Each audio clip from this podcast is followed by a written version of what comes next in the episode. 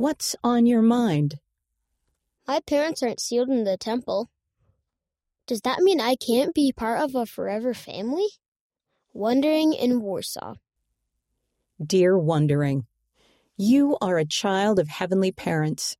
Even before you came to this earth, you were part of their family.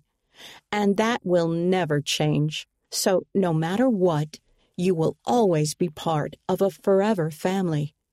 Heavenly Father loves you and your parents very much. He wants you all to return to Him. He will keep blessing and guiding you and your family.